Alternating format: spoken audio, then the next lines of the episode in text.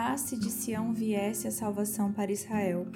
Quando o Senhor restaurar o seu povo, Jacó exultará, Israel se regozijará. Oi, gente, sejam bem-vindos ao podcast do Falei com Amor. Eu sou a Gabi Saltiar e hoje você ouvirá um podcast que está sendo gravado com muita chuva lá fora. Então, talvez se você estiver ouvindo chuva, não é aí na sua casa, é aqui na minha. Mas se você não está ouvindo a chuva aqui da minha casa, pelo menos imagine como estou gravando esse episódio. Eu estou em uma mesa aqui do escritório com o microfone na minha frente.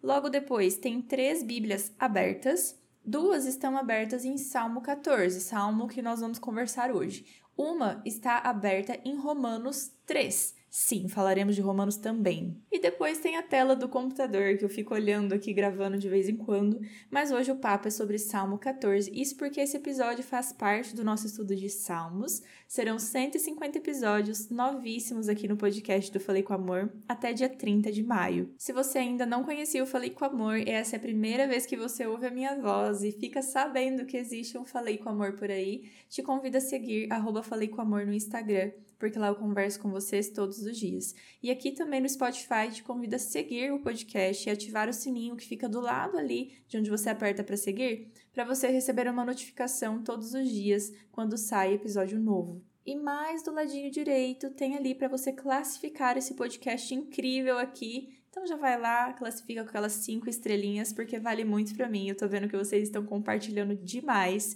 E eu fico extremamente feliz, não somente porque eu vejo o resultado, sabe, desse estudo, mas porque eu vejo que a palavra de Deus tem alcançado muitos corações e que vocês sentem realmente o desejo de se aprofundar na Bíblia, assim como eu gosto tanto, e por isso que estimulo vocês também. Se você ainda não leu o Salmo 14, te convido a ler assim que terminar o episódio e vamos conversar sobre esse salmo que também foi escrito por Davi. Davi estava se queixando. Aqui é um salmo de lamentação, com toda certeza, e ele começa falando que os tolos estavam afirmando que Deus não existia, que os tolos estavam fazendo atos detestáveis e que naquela época já não havia mais ninguém que fazia o bem, né? E ele comenta ali no versículo 2 que o Senhor olha lá dos céus para os filhos dos homens para ver se ele encontra alguém que tem entendimento, alguém que busque a Deus. E ele fala que todos se desviaram. A partir do versículo 13, ele comenta: Todos se desviaram, igualmente se corromperam. Não há ninguém que faça o bem, não há nenhum sequer. E ele começa a se lamentar sobre isso, mas ele sempre termina com esperança. Nós já percebemos um padrão, né? Hoje é o dia 14 de estudo. Vocês podem perceber que, apesar de Davi começar se queixando, ele sempre termina o salmo com uma pitadinha de esperança no final. Nesse caso, a esperança vem ali no último versículo, versículo 7, e ele diz: é exatamente o versículo que eu comecei lendo aqui nesse episódio. Ah, se de Sião viesse a salvação para Israel. E ele continua: quando o Senhor restaurar seu povo, então pode ver, ele não fala assim, se o Senhor restaurar seu povo ele fala como uma certeza. Quando o Senhor fizer, não é se o Senhor fizer, ele sabe que será feito, mas ele não sabe quando. Comentei com vocês que eu tenho três Bíblias aqui na minha frente. Na verdade, um é o devocional No Senhor Me Refugio, que tem a Bíblia, na verdade, tem o livro de Salmos, né? Um é a Bíblia Contexto, Salmos e Provérbios, que é a Bíblia contextualizada, e a outra é a minha Bíblia do coração, aquela de anotações, sabe? A minha Bíblia, assim, favorita. Ela não é de estudo, mas ela tem espaço para anotações. E eu falei com amor começou justamente com ela. Porque eu estava cansada de não seguir uma vida constante com Deus, comprei ela e comecei a fazer desenhos nas laterais. Comecei a fazer Bible Journaling. E aí criei o Falei com Amor para compartilhar os meus desenhos. E depois eu não parei mais e três anos depois eu estou aqui. E essa Bíblia tá aberta aqui comigo porque nela tem o um estudo completo que eu fiz de Romanos, que inclusive está disponível no site. Quando você entrar lá no site faleicomamor.com.br, tem uma aba que se chama Estudos e você tem acesso a todos os estudos que eu já realizei no Falei com Amor. E o estudo de Romanos foi o primeiro estudo ah, do Falei com Amor. E você encontra o link para todos os vídeos, porque naquela época eu fazia estudos pelo IGTV, como as coisas mudam, né? Ainda existia o IGTV, igual eu falei, nossa, naquela época, parece que faz 10 anos, mas foi dois anos atrás e foi o primeiro estudo, que inclusive nós dividíamos, né? Eu tinha um pequeno grupo de estudos e cada um falava um pouquinho em cada vídeo. Então, esse estudo é muito rico mesmo, muita informação e nós usamos muitos livros legais para preparar o estudo para vocês, então vale a pena. E Romanos na minha Bíblia, ele tem anotações em todas as páginas, assim. É um dos meus livros favoritos. É um estudo que realmente mexeu comigo porque foi o primeiro estudo super profundo que eu fiz da Bíblia. Então, eu abri aqui em Romanos 3 para conversar com vocês. Isso porque quando você abre ali em Romanos 3, você vai ouvir barulho de papel agora.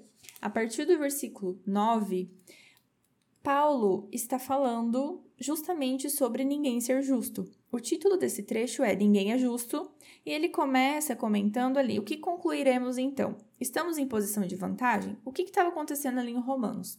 Paulo estava num debate de judeus e gentios. Os judeus não estavam gostando muito que os gentios estavam entrando na fé, na religião, assim, entre aspas, né? E deles pela graça.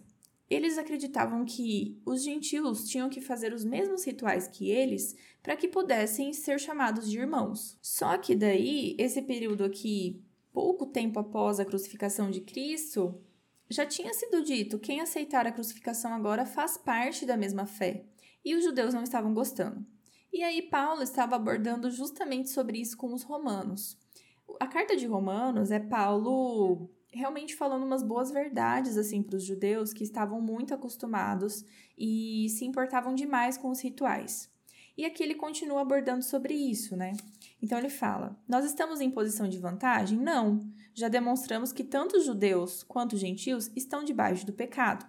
Então o que Paulo está mostrando aqui é que não tem um melhor que o outro, todo mundo é pecador. Você pode ser cristão de berço, você pode ter se convertido agora, todo mundo peca igual, todo mundo é pecador. O cara que nasceu na igreja, nasceu, cresceu, é pecador. A pessoa que se batizou ontem, pecadora também. Todos somos, estamos no mesmo barco. Só que daí Paulo continua. E se você abrir sua Bíblia em Romanos, Romanos 3, a partir do versículo 10 está escrito assim: como está escrito, dois pontos, abre aspas. E aí ele começa a citar Salmo 14. E até o versículo 18 é só citação de Salmos. Então, você está entendendo que o mesmo problema que estava acontecendo com Davi estava acontecendo com Paulo em épocas totalmente diferentes? Davi está lá no Antigo Testamento. Antes do exílio ele estava escrevendo isso. E agora Paulo, logo depois da crucificação de Cristo, ele estava falando a mesma coisa. Gente, Jesus tinha acabado de morrer e Paulo estava enfrentando problemas porque ele estava percebendo que todo mundo era pecador e estava ali no mesmo barco. Que Deus olhava lá de cima e falava: não tem nem nenhuma pessoa aqui que se interessa por mim. E aí Paulo termina esse trecho, ninguém é justo, no versículo 20, falando: Portanto, ninguém será declarado justo diante dele baseando-se na obediência à lei, pois é mediante a lei que nos tornamos plenamente conscientes do pecado. O que ele está falando aqui, depois existem várias partes que ele fala que estamos debaixo da lei, não, estamos debaixo da graça. E isso não te dá respaldo para sair pecando por aí. Existem os dez mandamentos, princípios estão todos ali. Ele só quer dizer assim, que quando Cristo vem e nos salva, Agora nós temos uma graça nos cobrindo. E esse sacrifício de Cristo, ele faz o que a lei não pode fazer. Porque o que é a lei? A lei mostra para mim, para você, o que é pecado. Ela coloca o nosso erro em holofote. Matar era pecado antes dos dez mandamentos? É lógico que era. Só que daí agora tá escritinho, entendeu? Agora que tem a lei ali, ó, você tinha matado alguém, tinha pecado do mesmo jeito. Não é como se, ah, matei alguém, a partir de agora é pecado, antes não era. Era pecado. Só que agora, como está escrito, colocou em evidência aquilo que é pecado. É como se tivesse colocado um registro. Olha, tá registrado, isso aqui é pecado. Próximo, opa, registrei aqui, é pecado também. Só que agora, Paulo continua. Vamos um pouco adiante ali no em Romanos 3. Romanos 3, a partir do versículo 21, é a justiça por meio da fé. Se até agora Paulo tinha só dado chibatada nos judeus, agora vem a esperança. A partir do versículo 23 de Romanos 3. pois todos pecaram e estão destituídos da glória de Deus, sendo justificados gratuitamente por sua graça por meio da redenção que há em Cristo Jesus. Deus ofereceu como sacrifício para propiciação mediante a fé pelo seu sangue, demonstrando a sua justiça. Então, o que, que acontece? Lá na época do Antigo Testamento, quando alguém precisava ser perdoado, fazia propiciação pegava um animal puro, sacrificava e entregava no lugar. Essa propiciação era um costume no sentido de nós precisamos aliviar a ira de Deus, nós fazemos esse sacrifício para que alguém pague pelo meu pecado. O salário do pecado é a morte, então alguém tinha que morrer para perdoar esse pecado. Agora vamos para Romanos 3, pós-crucificação. Jesus morreu na cruz para fazer a propiciação do nosso pecado. Por que, que você não mata um animal e oferece em altar hoje? Porque Cristo já morreu. O seu pecado já teve propiciação. O sacrifício de Cristo é a nossa propiciação. Por isso que hoje eu não preciso pegar uma ovelha por dia e oferecer em altar, porque o maior cordeiro já foi morto. Então, lá em Salmo 14, Davi estava esperando por algo que nós já temos. Davi, ele diz: "Quando o Senhor restaurar o seu povo".